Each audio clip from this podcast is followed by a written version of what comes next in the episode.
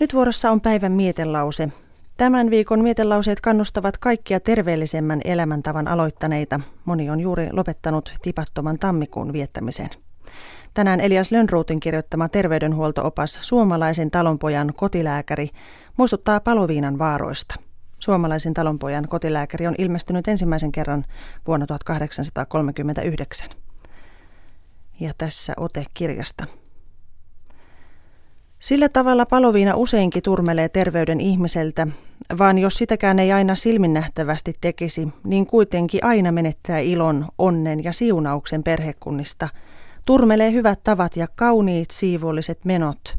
Tuhlaa arvaamattoman työajan ja tavaran. Saattaa monta ihmistä hyvältäkin elolta maantielle. Myös on verisillä tappeloilla, murhilla ja kaikenlaisilla pahatöillä tavallinen alkunsa paloviinasta. Ei kymmenettä osaakaan havaita niistä ilman paloviinatta tapahtuneen.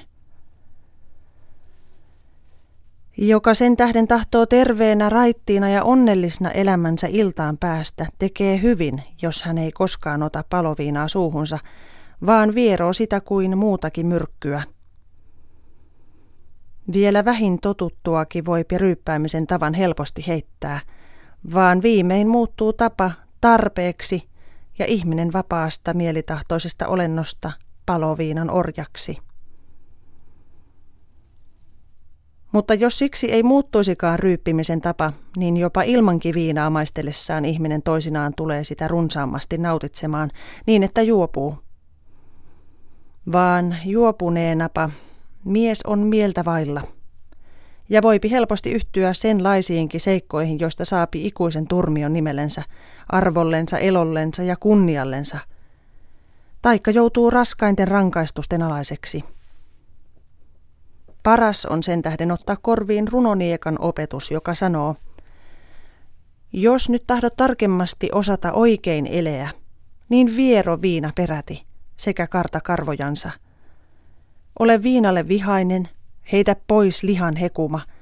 Tee jo kelpaava katumus. Armon aikana aloita.